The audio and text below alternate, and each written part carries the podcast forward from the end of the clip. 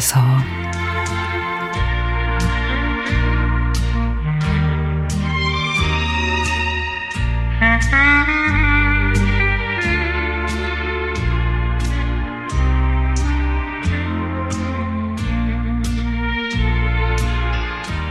얼마 전에 정말 큰 맘 먹고 남편과 아이들과 함께 근사한 식사를 하기로 했습니다.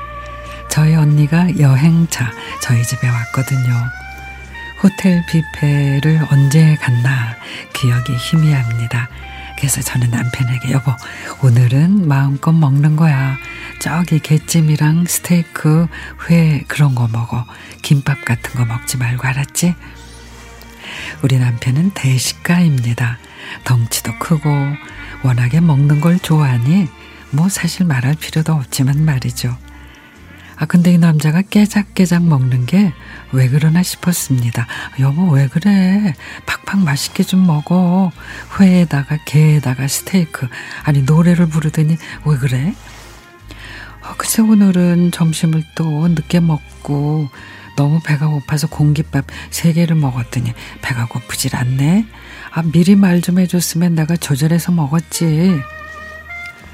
아니, 큰 마, 큰 마음을 먹었는데 서운하더라고요. 그렇게 일주일쯤 지나고 학부모 모임이 있었습니다. 그냥 친한 엄마들끼리 만나다가 이번 가을에 캠핑 가는데 애들 아빠들도 참여하면 어떨까. 그런 의견이 나와서 그럼 그렇게 하자고 의견이 모아져서 남편과 아이들과 같이 갔습니다. 아빠들은 초면이라 좀 조심스럽기도 하고 엄마들끼리 만날 때보다는 아무래도 좀 어색했습니다. 그래도 애들이 있어서 분위긴 좋았는데 아, 그날 남편 때문에 정말 힘들었습니다.